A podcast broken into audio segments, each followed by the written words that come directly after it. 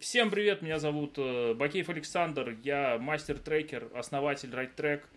Э, мы сегодня на подкасте с вами с кем-то видимся, с кем-то слышимся, кто-то нас смотрит, кто-то нас слушает, кто-то нас читает в тексте. У нас будут транскрипции когда-нибудь, я надеюсь, может быть, нет. Ну, в любом случае, в общем, всех приветствую. Э, у нас подкаст посвящен самым разным ограничениям, способам их преодолений – у руководителей, предпринимателей и в работе с командами, с чем угодно. У нас сегодня в гостях замечательная девушка Екатерина Меньшикова. Катя, расскажи о себе нашим э, зрителям, слушателям. Да, всем привет, меня зовут Катя Меньшикова. Я являюсь руководителем отдела аутсорсинга бухгалтерского учета и директором по продажам компании UCMS Group. Быстро скажу про UCMS Group, наверное, мы дальше это будем тоже обсуждать, но коротко про нас. Мы занимаемся аутсорсингом учетных функций, расчет заработной платы, ведение кадрового дела производства и бухгалтерский учет. Супер. Ну, то есть вы внедряясь в компанию, объясняете, как зарабатывать больше, платить меньше и делать это законно.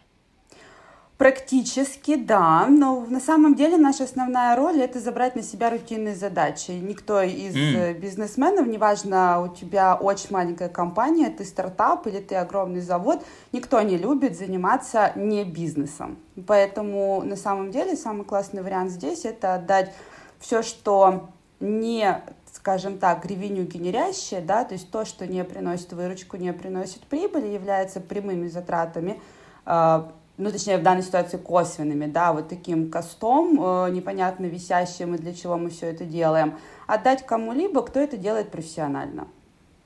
Ну и глобально, конечно, э, мы помогаем, мы консультируем, э, мы выстраиваем бизнес, э, мы помогаем э, выстраивать бизнес-процессы, их улучшать, упорядочивать, конечно, зачастую это приводит и к тому, что компания будет иметь меньшую налоговую нагрузку. Но глобально наша задача забрать вот эти вот все неприятные, нелюбимые процессы, чтобы клиент даже о них не вспоминал и занимался своим бизнесом, мог масштабироваться прекрасно. То есть вы, по сути, напрямую повышаете э, качество жизни ваших э, заказчиков и добавляете им в жизнь счастье. Абсолютно, абсолютно. И не только нашего главного заказчика, какого-нибудь ЛПР из разряда HR-директора, а сразу правь меня и, или спрашивай, как это по-русски, если я буду говорить какие-то термины, потому что мы очень много употребляем в нашей жизни аутсорсинговой каких-то вещей, которые не совсем понятны обывателям, которые не знакомы с нашим бизнесом. О, это проблема Поэтому... обывателей. Если я буду что-то говорить непонятное, да, спрашивай. Ну, в общем, мы на самом деле улучшаем жизнь не только нашим ЛПРам, HR-директорам, финансовым директорам, э, генеральным директорам, э, кто там у нас еще, главным бухгалтерам и всем прочим, но мы улучшаем жизнь еще и сотрудников рядовых сотрудников. Mm. Неважно, кто ты, там, просто ассистент или ты супер топ-менеджер, наши процессы, они помогают э, улучшить жизнь э, всем в компании на самом деле. Вот, супер. У меня вопрос. Зарплату? Как вы, как вы пришли в компанию вообще к, к идее о том, что вот вам лично, Екатерина, надо э, это самое, вам в смысле как профессионалу в данном случае, поэтому это вы во множественном, во множестве, так сказать, лиц и ролей, поэтому вы, а не ты, это важно. Вот, вот э, вы все, всем скопом с этим множеством ролей пришли в компанию. В какой момент вы решили, что это, так сказать, все вместе, да, или ты решила, что это классная идея? Ну, на самом деле, я пришла в компанию, когда компания уже была достаточно большой. То есть мы на рынке с 1995 года, я пришла в компанию 10 лет назад, в 2012.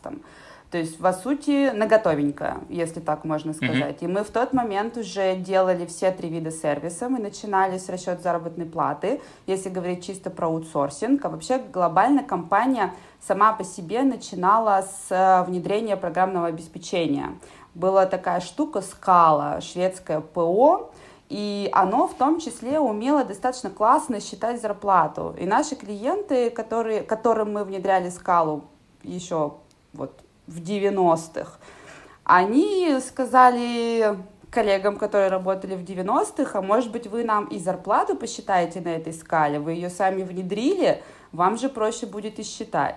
В итоге родилась идея заниматься услугами, то есть не какими-то айтишными делами, не быть программерами, mm-hmm. а делать чистый аутсорсинг. Начались зарплаты, потом добавились кадры, что логично, потому что это два очень связанных процесса в России. И в 2010-м начался бухгалтерский учет, и я, в принципе, пришла в компанию как руководитель проектов, и в том числе для развития дела бухгалтерского учета, потому что ему было ну, практически полтора-два года, он был очень маленький, не так много клиентов, как в других подразделениях, и он требовал э, усилий, э, не знаю, вложения души, всего огромного количества времени всей команды для того, чтобы стать потом тоже одним из э, важных направлений в нашей компании. Как руководитель, вот если отследить ваш путь вот этого руководителя в этой роли, да, как вы росли? Ну, то есть меня... с помощью каких инструментов, то есть что вам помогало? 10 лет заниматься развитием нового проекта, очевидно, там какие-то планы повышаются, то есть там есть какие-то челленджи, которые вы как-то на себя взяли, какие-то справились, победы какие-то сделать. Ну, как вам это удавалось? Благодаря чему? Благодаря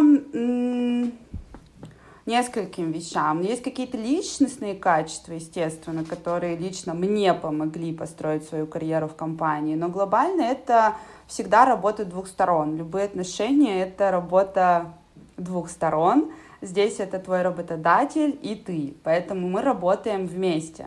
Работодатель, mm. э, конкретно UCMS Group, действительно очень классная компания с точки зрения HR-бренда и развития людей. И мы умеем, ну и я в частности уже как часть компании, как, как руководитель э, двух подразделений, нас очень хорошо учат находить в сотрудниках э, их самые классные стороны и подбирать под каждого сотрудника роль. Э, мы смотрим, как человек работает, и максимально стараемся дать ему возможности роста причем как вертикального, так и горизонтального. Сотрудники могут абсолютно открыто прийти и сказать, там, я устал, мне надоело, я не хочу это делать, я хочу заниматься совершенно другим. И мы очень хорошо и открыто на это реагируем. Это значит, что человек хочет развиваться в компании, просто сейчас конкретная роль, она ему не интересна. Аутсорсинг в целом очень сложный бизнес, ты можешь быстро выгореть там. Огромная нагрузка, большое количество клиентов, а мы крайне клиентоориентированная компания. То есть для нас э, вот мы тот ресторан, где тебя называют гостем, где ты будешь чувствовать себя единственным и неповторимым. Вот мы пытаемся для нашего каждого клиента создать такую атмосферу, что он единственный неповторимый, и практически, ну, глобально, вся компания работает только на него, хотя на самом деле у нас огромное количество клиентов, у нас сейчас больше 400 человек, а мы все еще чувствуем себя такой маленькой компанией, которая оказывает бутиковый сервис для наших любимых клиентов. Так вот, возвращаясь к моей карьере я начала работать как руководитель проектов. Для меня вообще на самом деле, как и для каждого на самом деле человека, который приходит, э, мы называем это delivery, то есть отделы, которые непосредственно оказывают сервис, э, всегда это большой стресс, потому что мы же кто? Мы бухгалтеры, главные бухгалтеры, просто бухгалтеры, расчетчики зарплаты, специалисты по ведению КДП. Мы работаем во вспомогательных подразделениях мы не делаем бизнес никому. Мы там что-то считаем, перекладываем бумажки, сдаем отчетность, все что угодно, кто там, у кого какие ощущения, предположения от работы бухгалтерии, да, но мы не касаемся бизнеса. Когда ты переходишь в аутсорсинг, ты становишься человеком, который приносит деньги компании. От твоей работы, от любого твоего слова, действия зависит репутация огромного бренда.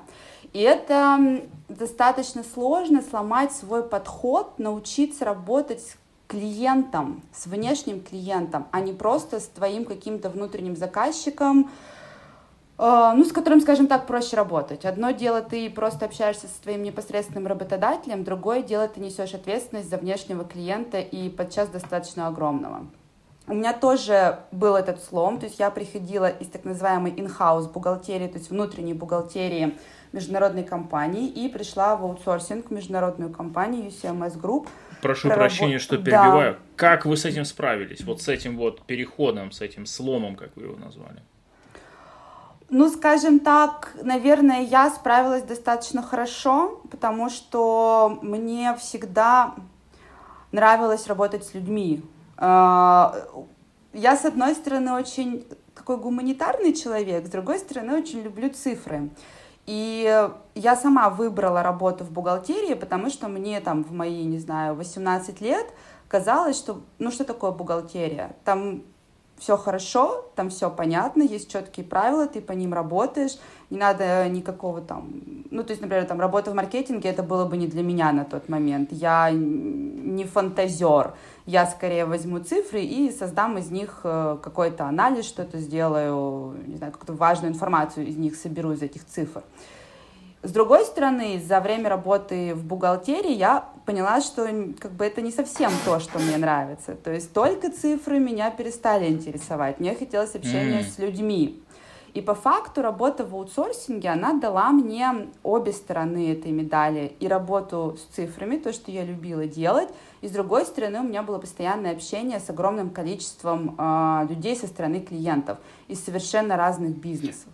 То есть получается, что для вас вот этот слом, э, он был не, не таким травмирующим, может быть, не таким тяжелым, потому что вы просто присоединили к одной своей части, другу, ну, в смысле, любимой э, вами По в сути, деятельности, да. в работе, еще одну, которая связана с работой с людьми. Очень интересно, это прикольно. А еще мне, интересно. правда, никогда не нравилось работать в вспомогательном подразделении. Когда я работала внутренней бухгалтерии, всегда ну, может быть, слово завидовала не совсем правильное, но относительно донесет мои ощущения, а. когда, да, какие-нибудь То есть важно чувствовать ценность, которую ты приносишь, Цен... да? да? Вот это вот. Да, а. у меня не было, мне, я не чувствовала, что я действительно приношу ценность компании. Понятное дело, что без меня не сдались бы отчеты, и компания получила бы штрафы. Но глобально, когда все обсуждали результаты компании, никто не говорил, что там, о, бухгалтерия сократила там нам затраты на 30% или заработала нам 15 миллионов долларов. Нет. Всегда хвалили кого-то другого. И я чувствовала потребность найти себя в, в том направлении, mm-hmm. где конкретно результат компании зависел бы от меня, но не меняя сферу деятельности. Оказалось, что аутсорсинг — это идеальное сочетание. Ты, с одной стороны, все еще живешь в своих циферках и делаешь то, что ты правда любишь и уже к тому времени хорошо умеешь делать, и влияешь на результат компании. Поэтому это было Супер. на самом деле волшебство вот сейчас, когда у вас вот это все волшебство уже очевидно точно получается. Ну, вы 10 лет этим занимаетесь, очевидно. То есть там точно что-то получается, иначе Вероятно. слишком долго. Да. А, а что дальше? Ну, то есть, какие вот горизонты, условно, следующие 10 лет, вот если посмотреть на них, какие вы там видите, не знаю, следующие, может, ступеньки для себя или что-то такое? Подожди, чтобы понять, какие ступеньки, нужно понять, что было за эти 10 лет потому что на самом деле даже в роли той, которой я была, все равно становилось скучно. Есть люди, я тоже им очень завидую, которые много лет могут заниматься одним любимым делом, делать его хорошо и получать от этого удовольствие. Я получала удовольствие от работы, но мне всегда становится скучно. Ну, потому что ты думаешь, у тебя уже все было, что ты нового можешь получить в этой роли. И возвращаясь к тому, что я говорила ранее, что UCMS как работодатель действительно шикарен, а, в 2014 году, через два года, после того, как я пришла в компанию, два с половиной, а, мне предложили роль руководителя всего отдела. Это, было, это был значительный рост. Ну, то есть у меня был там не знаю, команда из 10 человек, и тут у тебя целый департамент, уже достаточно большой на тот момент, наверное, человек 50, мне кажется. И тогда это было просто вау, огромный рост. Я молодая девочка, мне 26 лет, а, и я становлюсь руководителем отдела в огромной компании. Причем сначала я отказалась. Я всегда сначала отказываюсь, а, но у нас очень убеждающие коллеги, э, и смогли донести до меня все плюсы mm-hmm. этой роли, я сказала, что да, окей, я готова попробовать. Это был новый челлендж, потому что по факту пришлось совмещать две роли. Будучи руководителем проектов, ты занимаешься непосредственно клиентами. Будучи руководителем отдела, ты должен стать над всей этой работой и мыслить стратегически. И вот здесь я столкнулась с проблемой, наверное, всех, кто когда-либо рос от рядового сотрудника до руководителя. Это тайм-менеджмент, это неумение делегировать, это неправильная постановка приоритетов, потому что еще, наверное, год я продолжала заниматься только своими клиентами и практически не развивала никак отдел, и в результате выгорела однозначно. И опять же, куда я пошла? К своему HR-директору. Всем рекомендую завести, принять на работу шикарного HR-директора. Многие недооценивают роль э, HRD, особенно в компаниях, которые очень быстро растут и где очень э, напряженная работа. И в, результ... в итоге мы поговорили, и HRD вместе с генеральным директором взялись за меня и стали меня просто учить делегированию. Как, как какую-то малышку в школе, практически с уроками, с тестами, с проверками из разряда звонков.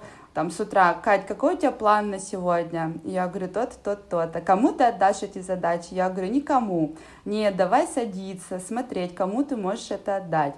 И они научили меня всему, по сути. То есть сделали реального э, руководителя отдела. То есть они видели mm-hmm. какой-то потенциал во мне, но сама я его развить не могла. Э, из-за того, что вот это зашоренное мышление, зашоренность на клиентах, э, чувство ответственности и непонимание вообще, что такое как бы стратегическое развитие отдела. Я никогда этим не занималась, да. Э, я цифрики считала, в общем-то. И стала я руководителем отдела, там, естественно, новые цели. Мне, а мне всегда нужно быть первой. Это mm. так, с детства характер, наверное. Конечно, у меня была одна mm. цель, чтобы отдел бухгалтерского учета сравнялся по выручке с моими коллегами с департаментом расчет заработной платы, кадрового отдела производства. Они в тот момент уже были очень огромными. И мы стали целенаправленно развивать отдел, э, вводить какие-то новые процедуры. Э, я научилась работать с сотрудниками, научилась подбирать людей в команду, собрала великолепнейшую команду руководителей проектов, которые стали вот правой, левой рукой, ногой, головой и всем прочим, что позволило нам в какой-то момент пробить, ну, у нас там была цель условная, там, x миллионов в месяц мы хотели выручку, в какой-то момент мы ее пробили, стали расти, и сейчас мы э, идем вровень по выручке с нашими коллегами. И это не все. Да, потом я так. родила ребенка. Это тоже, кстати, важно. А, когда я узнала, что я жду ребенка, у меня был такой шок, потому что я не могла себе представить, как я, как я буду совмещать. Я, у меня здесь мое детище, моя работа, отдел, компания на меня mm-hmm. надеется, mm-hmm. а здесь еще какое-то детище, которым тоже нужно будет заниматься.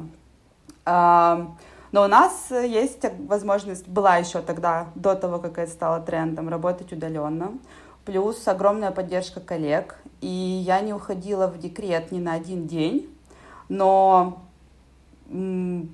такая командная игра, и понимание со всех сторон дало мне возможность заниматься и ребенком, и, и отделом. То есть ничего не произошло. Я ровно точно так же выполняла свои задачи. Ну, кто-то мне там в чем-то помогал, э, какие-то задачи я делегировала, кого-то мы взяли в помощь, но в любом случае это было действительно классно. И я благодарна безгранично за то, что мне дали возможность и поддержали меня в этом начинании, не знаю, как это сказать, но, в общем, в этом процессе. Угу. А потом снова стало скучно. Ребенок чуть подрос, отдел работает, по сути, уже, ну, практически сам по себе. Uh, то есть я решаю какие-то глобальные задачи, занимаюсь стратегией, но так как ты до этого работал постоянно в режиме огромнейшей мультизадачности и в постоянном стрессе, uh, когда у меня нет стресса, я начинаю прокрастинировать. Вот абсолютно серьезно. То есть, когда нет каких-то проблем, нет каких-то челленджей, я понимаю, что я очень медленно начинаю выполнять все задачи. Это не важно, uh-huh. это не срочно, плюс же меня делегировать научили. И все, и ты погружаешься в пучину тоски, ты как бы все делаешь вроде хорошо, но нет какой-то серьезной цели, к которой ты дальше идешь. А, еще раз скажу о том, что HRD — это важная роль в компании. Да, ко мне так, пришли я уже, коллеги. Я уже уловил. Да, да, да если у вас нет HRD... попадая на дно. Да, да, когда у вас дно, всегда идите к HRD, либо к генеральному директору, все. Ко мне пришли коллеги и сказали, Кать, нам кажется, ты сможешь стать классным директором по продажам. Я говорю, что? Как? Нет, это совсем не та роль. Ну, то есть ты вообще никогда этим не занимался. Конечно, мы продавали в роли руководителя отдела департамента. Мы mm-hmm. всегда участвуем в предпродажных встречах и как PM, как руководитель проекта, и как руководитель отдела. Ты всегда встречаешься с клиентом до того, как подписан контракт. Клиент хочет на тебя посмотреть, mm-hmm. он хочет работать конкретно mm-hmm. с тобой, конкретно там с Катей, с Олей, с Машей, с кем угодно. Мы продавали, но это все равно не роль директора по продажам, да. И опять же, коллеги видели больше, вероятно, во мне, чем видела я сама. Эм, предложили мне стать директором по продажам. Я согласилась, и это было вторым, наверное, чудом в моей жизни, в карьерной жизни, я имею в виду, а, в, конкретно в компании UCMS, потому что оказалось, что работать а, в двух ролях, быть одновременно человеком, который делает сервис, который контролирует людей, которые делают сервис, с другой стороны, продавать этот сервис, ты убиваешь там не двух зайцев, а какую-то толпу зайцев, потому что ты знаешь все изнутри, у тебя нет вообще никакого конфликта интересов, э, который есть между, например, продажниками и людьми, которые делают сервис, да, потому что у нас же как, э, у нас есть понятие маржи, в любом, не только там в продажах mm-hmm. сервисов, в продажах услуг, во всем, да. И, естественно, когда это не продажа товара, где в целом есть какие-то прайс-листы и зашитые скидки, да, которых все знают, когда мы идем в сервис, именно в аутсорсинговый сервис, э, цена для клиента – это всегда экспертная оценка. Э, как понять, сколько будет стоить сервис для клиента? Да? Собирается группа людей, анализирует вводные от клиента и дает какую-то цену. Вот эта цена, она основывается на опыте, на текущих, uh-huh, uh-huh. На текущей стоимости сотрудников, которые будут это делать. Но самое главное, что это все равно экспертная оценка, это важно. И есть конфликт между продажниками, которые хотят выполнить квоту и продать, например, с более низкой маржой. Но в целом она в норме будет, но пониже, да, чтобы быстрее сбагрить этот проект, чтобы быстрее подписать контракт. А на другой стороне у тебя delivery, люди, которые будут делать этот сервис. И они упираются и говорят, нет, этот проект очень сложный, здесь маржа должна быть выше. И здесь, когда uh-huh. я стала директором по продажам, мы полностью ушли от этих конфликтов, потому что, приходя на встречу к клиенту, я смотрю на него, не знаю, правым глазом как директор по продажам и хочу ему что-то продать. А левым глазом я понимаю, что да, а клиент ведь ну, сложный. То есть получается, что в этом случае вы и форму контракта, и содержание контракта видите достаточно четко и можете комфортно, быстро адаптировать под э, задачу клиента.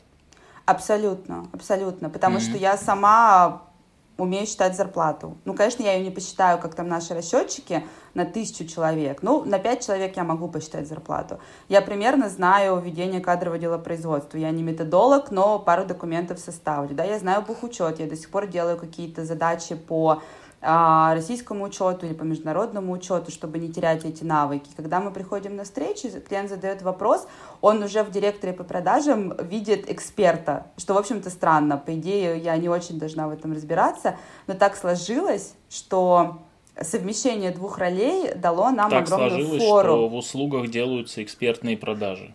Да. А в дорогих услугах эксперты высокого класса. Да, так и получается.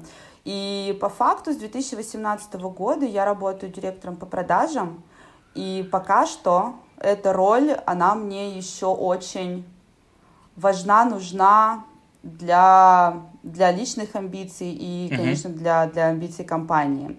Потому что у нас есть такое понятие, как рейтинг, мы участвуем в ежегодном рейтинге среди компаний в России аутсорсинговых. Э, мы там топ-3 в зарплате, топ-4 в кадрах. Конечно, мы хотим быть топ-1. Я хочу каждый год выполнять квоту. Когда я пришла, мы э, отдел продаж квоту не выполнял, меня в целом поставили туда с одной целью. Много, хорошо продавать с классной маржой, сделать великолепный маркетинг э, и все прочее. Мы нашли классных профессионалов, у меня команда продажников, профессионалов. Э, я все отдала на аутсорсинг. Мы аутсорсим маркетинг полностью, все материалы, э, наполнение сайта, SMM, потому что я, я знаю, как работает аутсорсинг учетных функций, я понимаю, что я не смогу взять одного человека, который будет делать мне классный SMM, который будет делать мне наполнение сайта, который будет делать мне пиар, например. Поэтому мы взяли подрядчика, и, по сути, на меня одновременно работает от 10 до 15 человек, включая дизайнера, э, не знаю, человека, который нарисует игру, и это действительно восторг. Поэтому вот аутсорсинг, он действительно, он, он, он правда классный не только учетных функций, а в целом, потому что ты за абсолютно адекватные деньги получаешь экспертизу большого количества людей. Так бы мне пришлось бы держать штат из 15 человек, вероятно, в компании, что превысило бы вообще все возможные бюджеты. И мы при абсолютно маленьком маркетинговом бюджете, с учетом размера нашей компании, опять же делаем просто волшебство по росту лидов, по качество этих лидов, по выполнению квоты. У нас в прошлом году была выполнена квота, а, в этом году мы планируем ее перевыполнить. Нас не сломила пандемия. У нас в целом как бы, ну, мы, мы считаем, что любые кризисы для аутсорсинговой компании это возможности, потому что компании, наши клиенты, находящиеся в кризисе, они ищут новые пути сокращение затрат, оптимизация бизнес-процессов, им нужны консультации. И вот они мы. И мы всегда сделаем абсолютно великолепно. Поэтому, возвращаясь к твоему вопросу, я помню его, прости, ты меня перебивай, потому что я могу очень долго рассказывать. А, планы на 10 лет, а, я их связываю с UCMS Group однозначно. В принципе, у нас в компании принято работать по 15 лет, по 20. А, на юбилей дарят подарки, я хочу дождаться 15-летнего подарка и 20-летнего подарка. Они, правда, классные. На текущий момент я вижу себя в этих же ролях абсолютно, потому что не все еще сделано. Я действительно хочу вывести нас в топ-1. А, это зависит, конечно, не только от меня, но во многом от работы отдела продаж, от того, как мы продаем, как мы доносим информацию от, от, от, э, прошу прощения, о нас до клиента, да, как мы выступаем uh-huh, на встречах, uh-huh. насколько мы убедительны. Поэтому мы в этом, мы, мы действительно видим результат своей работы. Это тоже очень важно и для меня, и для коллег. Дальше не знаю, честно. Я понимаю, что, наверное, у меня есть какие-то личные цели по клиентам, которых бы я хотела выиграть. Uh-huh. у нас есть истории, когда мы клиента ждали 10 лет. То есть 10 лет, каждый год мы участвовали в тендерах и проигрывали. И на десятый год он стал нашим клиентом. У, нас, у меня есть такой мой личный список клиентов, а, которых мы хотим получить на сервис. А, возможно, когда я это реализую, либо реализую часть из этого списка, мне понадобится какая-то новая задача. Если, конечно, не изменится контекст опять же. То есть мы не знаем, что нас ждет завтра, что нас будет ждать в следующем году с точки зрения экономики, окружающего мира и всего прочего, поэтому вполне вероятно, что может измениться контекст, и мои задачи станут другими, это опять станет челленджем. То есть пока это остается задачей, которую мне нужно постоянно решать, вкладывать свои силы, эмоции, энергию, и я вижу результат, это все будет окей. Когда это станет рутиной, тогда я пойду, ты сам знаешь куда, к HRD. Да, да, да, я уже понял, да, к HRD, да, Наташа, чтобы поговорить про что следующий... мы будем делать. Mm-hmm. Да, да. И я буду надеяться, что э, либо для меня найдут какую-то задачу, либо мы вместе что-то придумаем, да, либо какая-то новая роль, что-то такое. Что помогает тебе оставаться такой вот э, все время, да, вот энергичной, вдохновленной, целеустремленной? Так сказать, активный. Вот. Люди. Что тебя так... Угу. Люди. Только люди. А, если бы ты видел меня с утра, хорошо, что мы записываем это не утром, а, я не была бы такой энергичной, целеустремленной, да, я абсолютно нормальный человек, я ненавижу с утра вставать идти на работу. Ну, к счастью, я туда физически не хожу, э, я дойду до своего ноутбука, открою его, но тем не менее, конечно, я, как и, наверное, все нормальные люди, с утра хочу заниматься чем-то другим и, может быть, к обеду подумать о том, что у меня есть работа. А, но я прихожу, и там меня окружают люди, которые часть команды. Они такие же, понимаешь? Они все э, когда-то у нас родилась, э, скажем так, две фразы про нас. Первое — это выход за рамки функции. Когда я собеседую кого-то, особенно на топовую позицию, например, руководителя проекта, и рассказываю человеку, что мы ожидаем от этой роли, я всегда говорю одну фразу, которая, мне кажется, достаточно понятно объясняет мои ожидания, это вот выйти за рамки своей функции. Если грубо, не надо работать от забора до обеда ты должен всегда мыслить шире, э, быть на шаг впереди, всегда думать о том заранее, как твое действие отразится на компании, на клиенте, на тебе самом, на репутации компании, что можно сделать еще, что можно сделать лучше. Э, в целом это такая система менеджмента качества, да, всегда, всегда улучшайся, будь лучше, чем ты вчерашний. Не надо сравнивать себя с другими компаниями, как не надо сравнивать себя с другими людьми. Стань лучше, чем ты конкретно был вчера, чем UCMS Group был вчера. И мы все такие. У нас очень маленький э, топ-менеджмент, я имею в виду их количество людей, которые входят в топ-менеджмент.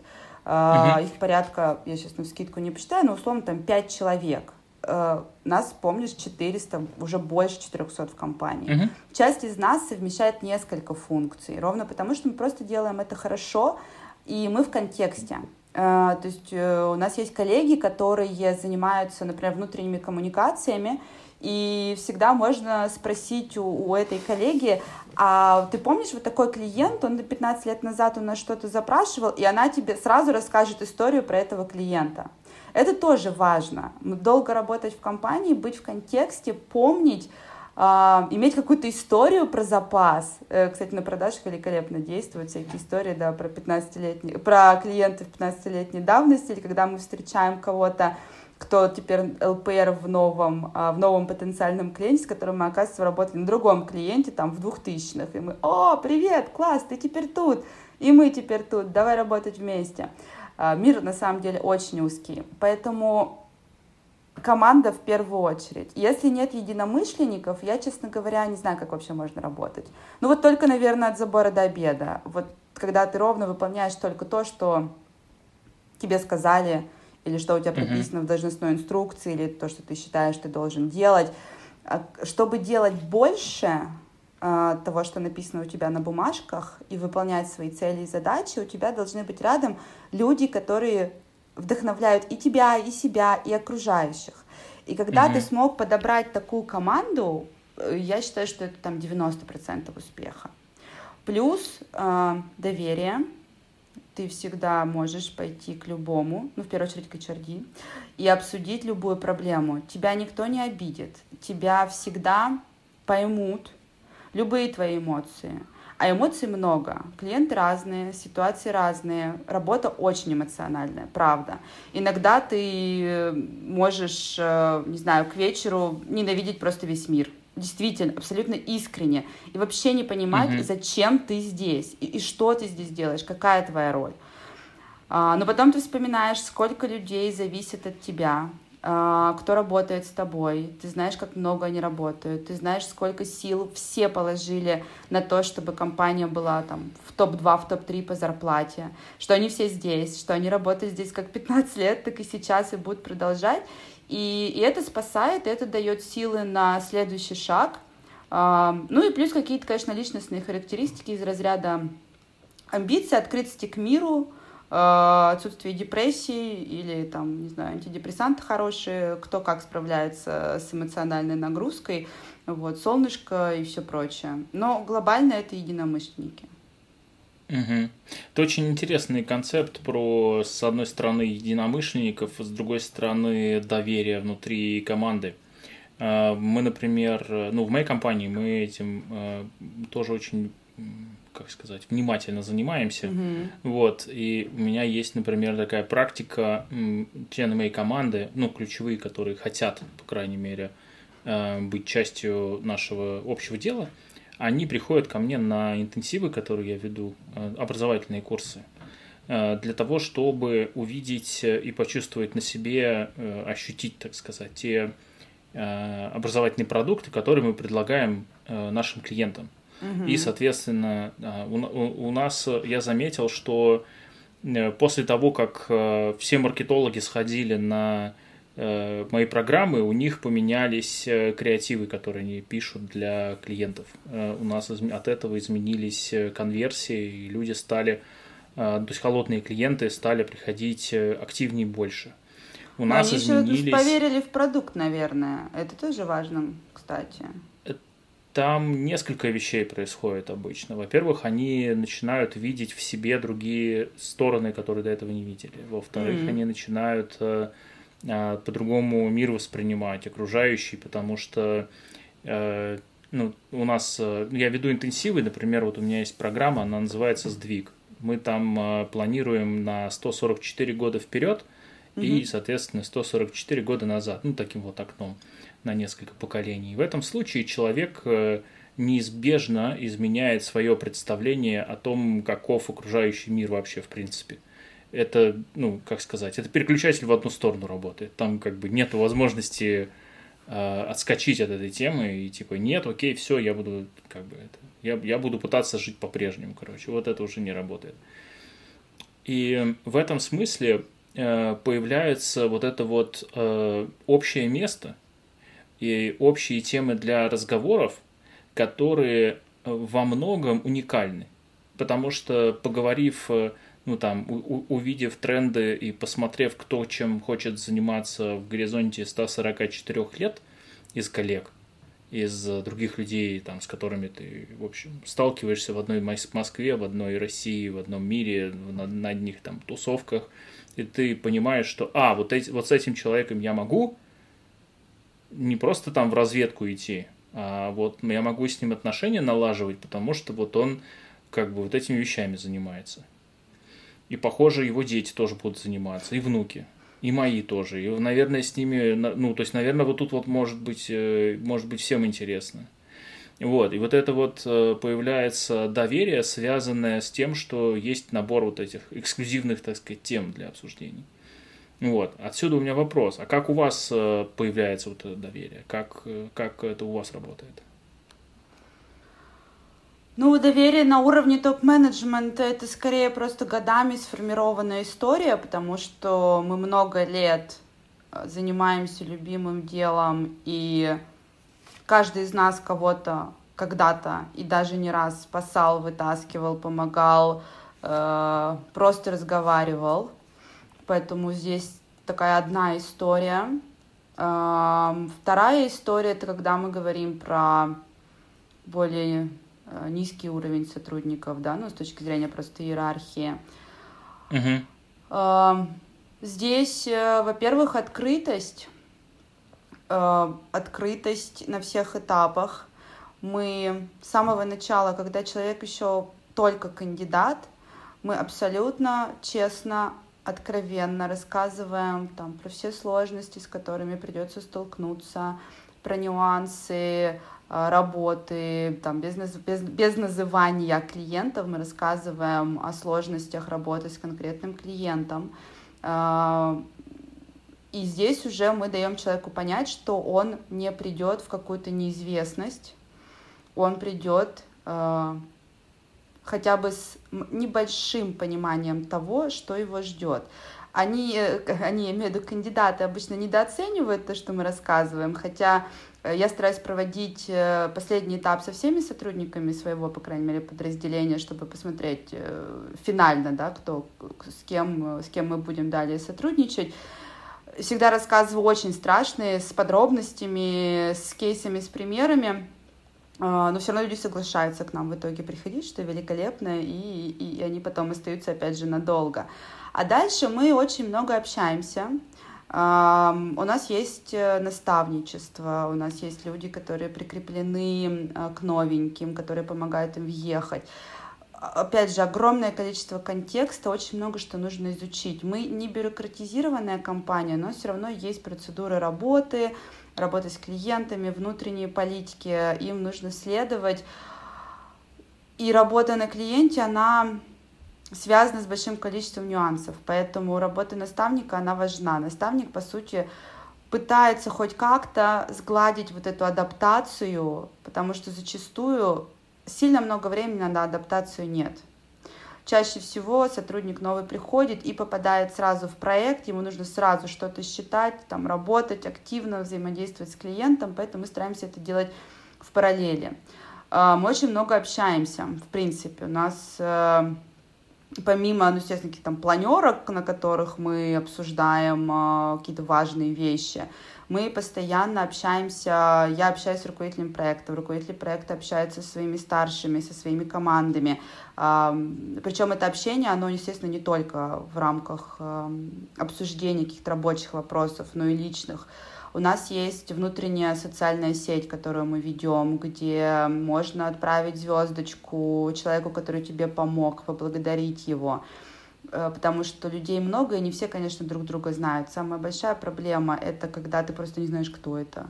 Ну, то есть там тебе говорят, что там этим занимается тот-то, ты понимаешь, ты вообще не представляешь, кто этот человек. Оказывается, он уже много лет, ну, не много лет, ладно, но год может проработать в компании, ты с ним ни разу не сталкивался по работе. И мы стараемся вовлечь... Вообще проблема вовлеченности, мне кажется, проблема вообще всех компаний, которые достаточно быстро растут, да, как вовлечь а, сотрудника во что-то нерабочее, но на работе. И опять же, моя коллега, которая занимается внутренними коммуникациями, Наташа, привет, она тратит, в хорошем смысле слова тратит, да, большое количество энергии, усилий, Э, вкладывать действительно душу в то, чтобы хоть как-то вовлекать сотрудников. И мы, и мы правда стараемся.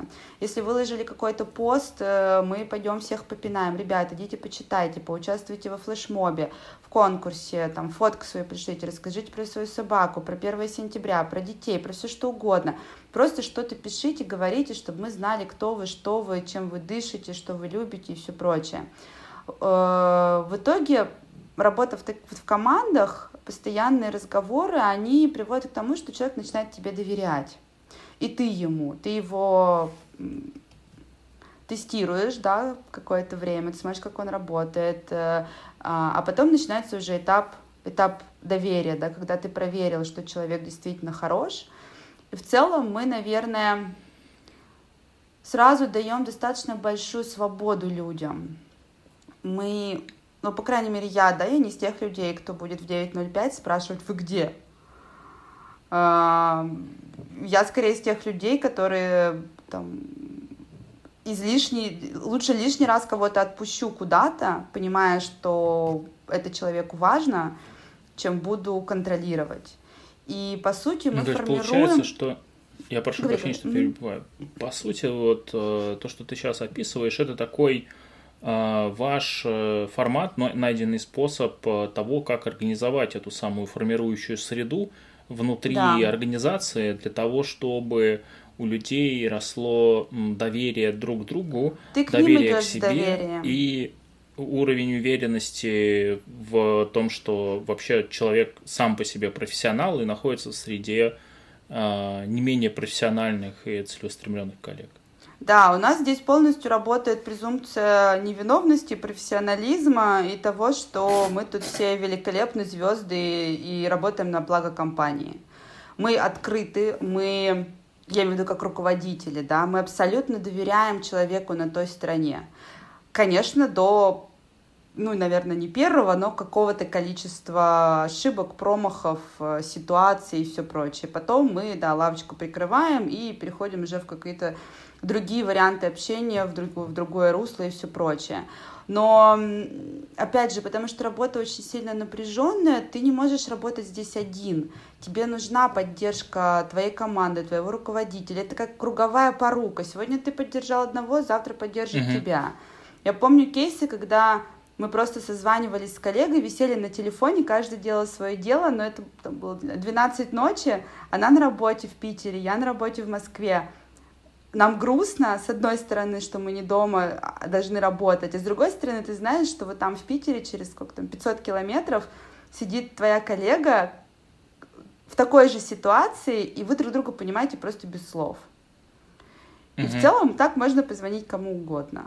И также посидеть с ним на телефоне, и тебя все поддержат. Я не знаю ни одного человека в компании, независимо от того, какая у него роль, кто бы тебя не поддержал. Это вот то, что мы прививаем, наши ценности, о чем мы всегда говорим на собесах и всегда смотрим на испытательном сроке, насколько вообще человек разделяет наши ценности. Даже если он крутой профессионал, если он не, не знаю, не чувствует себя частью компании, не чувствует uh-huh. себя вот этим важным, это даже не винтик, да, это вот, вот все, все мы детали, да, важным участником, большим, маленьким, неважно, какая конкретная роль у человека, но ты должен понимать, что вот ты часть большого, и мы все движемся к великолепию. Вот, вот кто, кто не с нами, они обычно надолго не остаются, потому что тяжело. Uh-huh. Мы, мы, uh-huh. мы, конечно, не секта ни в коем случае, да, но если говорить про любовь к компании, а, мы, большинство из нас, вот из тех там 400 плюс человек, абсолютно искренне любят либо UCMS Group, либо свою непосредственную команду. То есть вот они работают, uh-huh. либо клиента. Вот еще, кстати, есть третий вариант. То есть они да они живут, работают ради клиента, команды, ну, то есть у них все равно так или иначе существует вот этот механизм а, при, присоединения или причастности э, к чему-то Причастность, хорошее слово, да, причастность. И мы стараемся растить э, уровень этой причастности, уровень вовлеченности, угу. чтобы все-все-все понимали, что каждый из них причастен вот к этому глобальному великолепию и волшебству, которое мы делаем ну, звучит очень здорово.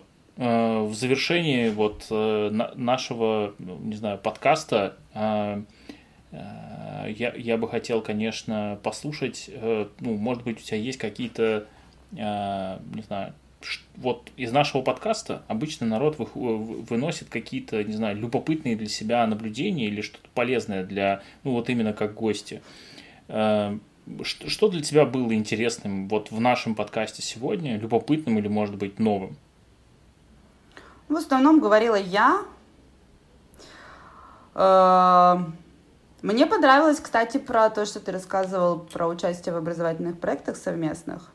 И про 144 года я бы вообще отдельно про это послушала бы. В Приходи, целом... это вообще не сложно.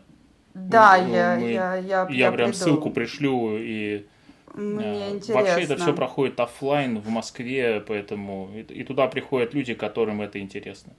Это хорошо. А так, наверное, мне, мне кажется, мне пришлось задуматься над ответом на вопрос, как мы выстраиваем доверие. Вот я поняла, mm. что я очень много знаю, как работать, как, как все функционирует на уровне топов, потому что все-таки больше я общаюсь именно с коллегами, руководителями, потому что, mm-hmm. ну, просто потому что у нас роль такая, мы вынуждены много общаться, мы связаны по работе. А, но я понимаю, что мне было бы, наверное, интересно побольше поболтать со своими коллегами, как, как они несут это дальше, mm-hmm. дальше, дальше вниз, да. То есть я рассказываю, как это делала я и как мне видится делают мои коллеги. Mm-hmm. Но но да, если бы, если бы я хотела дальше развивать этот вопрос, то мне было бы интересно поговорить про доверие. Мне кажется, это очень важно. Как выстроить доверие, доверие в компании, чтобы люди Знаешь, друг для чего? другу верили. Для, для чего? чего народ выстраивает доверие в компаниях э, в том числе? Это снижает э, транзакционные издержки по взаимодействию между людьми.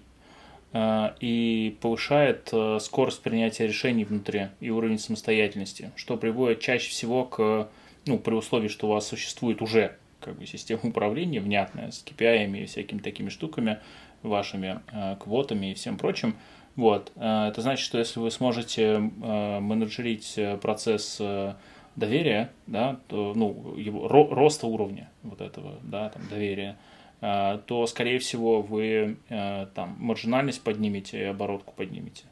Вот. Ну, я, к сожалению, не могу здесь предсказать э, как бы в цифрах, потому что тут надо диагностику у вас делать, смотреть, как у вас там оно сейчас устроено. Но если у вас уже есть культура, которая это дело пестует, то как только вы начнете этим управлять с точки зрения в том числе метрик, то мне кажется, что там есть куда как бы э, прирасти. Это очень интересно. Я не, не, не а, не делала, скажем так, в моей голове, да, связь и какую-то корреляцию между доверием и конкретными цифрами, там, uh-huh. маржинальности, косткатинга и всего прочего, да, для меня доверие это просто удобство, там, да, ты знаешь, что ты можешь легко пойти, что-то спросить, узнать, да. э, или ты говоришь, просто сделай так, вот просто вот поверь мне, просто сделай угу. так. И, и люди пойдут и, и будут делать так, ровно потому, что ты это сказал. Или мне могут сказать. И это действительно да, очень есть классно. нюанс. Ты, ты сейчас занимаешь верхнюю позицию в иерархии, поэтому с тобой взаимодействие устроено иначе, в принципе, в этой системе. А я говорю про доверие не только от э, вокруг тебя, да, я понимаю. вокруг остальных. Вот. И вот там как бы вот там, там много всего разного. Да, там интересно. Может быть. Да, это хороший point. Благодарю, да. Ну, я профессионал, я, собственно, я решаю две задачи для моих клиентов. Две. Первая задача – это найти узкие места и расшить их. Вторая задача – это спроектировать качественные скачки и, собственно, их совершить дальше. Вот я занимаюсь таким вот процессным консультированием, поэтому мне, мне знакомы многие вещи, о которых ты рассказывал. Класс. Вот. Да, вот я как бы этим занят каждый день. Вот сегодня с утра этим занимался для своей компании, например. Очень забавно. У меня, например, в компании команда считает, что нам э, нужен э, менеджер по продуктам, еще один, потому что у нас много новых продуктов запланировано, мы вот там что-то можем не успеть и все такое. Вот, я посмотрел на состав нашей команды и говорю, м-м, нам нужен HR-директор сначала. Умно. Я вижу, а. какие выводы ты сделал из нашего разговора. Ну, HR-директор вышел на работу вчера, поэтому я выводы сделал из нашего разговора просто заранее. Чуть-чуть раньше, да, я поняла. Да, да, да, да. Просто это, знаете, как это сказать, время линейно до тех пор, пока вы на него смотрите как на линию. Когда перестаете заниматься этой ерундой, время становится немножко другим. Вот. Ну, а долгосрочное планирование, конечно, это одна из тех вещей, без которых, в принципе, я, я не понимаю, как можно там, не знаю, заниматься бизнесом, если у тебя, ну, там, нету плана хотя бы там на 60, на, на 100 лет. Ну, зачем, зачем ты начинать вообще? Что, что ты добьешься? Что, как, как ты будешь справляться с там, переменчивостью э, бытия, которая непрерывно что-то типа откидывает каждый день, что-то меняется вообще не имея долгосрочного плана, не имея там, возможности отследить долгосрочные тренды, очень тяжело жить. Поэтому да, я решил облегчить себе это. Да, да, да. Вот. Поэтому я вот, э, я живу длинными стратегиями, у меня не сбываются, у меня все хорошо в этом вопросе. Я очень рада. Спасибо. Да, это я так в конце похвастался, в общем, с удовольствием. А, спасибо тебе большое, очень благодарен, очень ярко, искренне, эмоционально, содержательно, это очень круто. Приходи еще, буду очень рад видеть. Ссылки спасибо. пришлю, как обещал, помню. Да, спасибо большое, было классно. Угу, окей. Пока. Пока.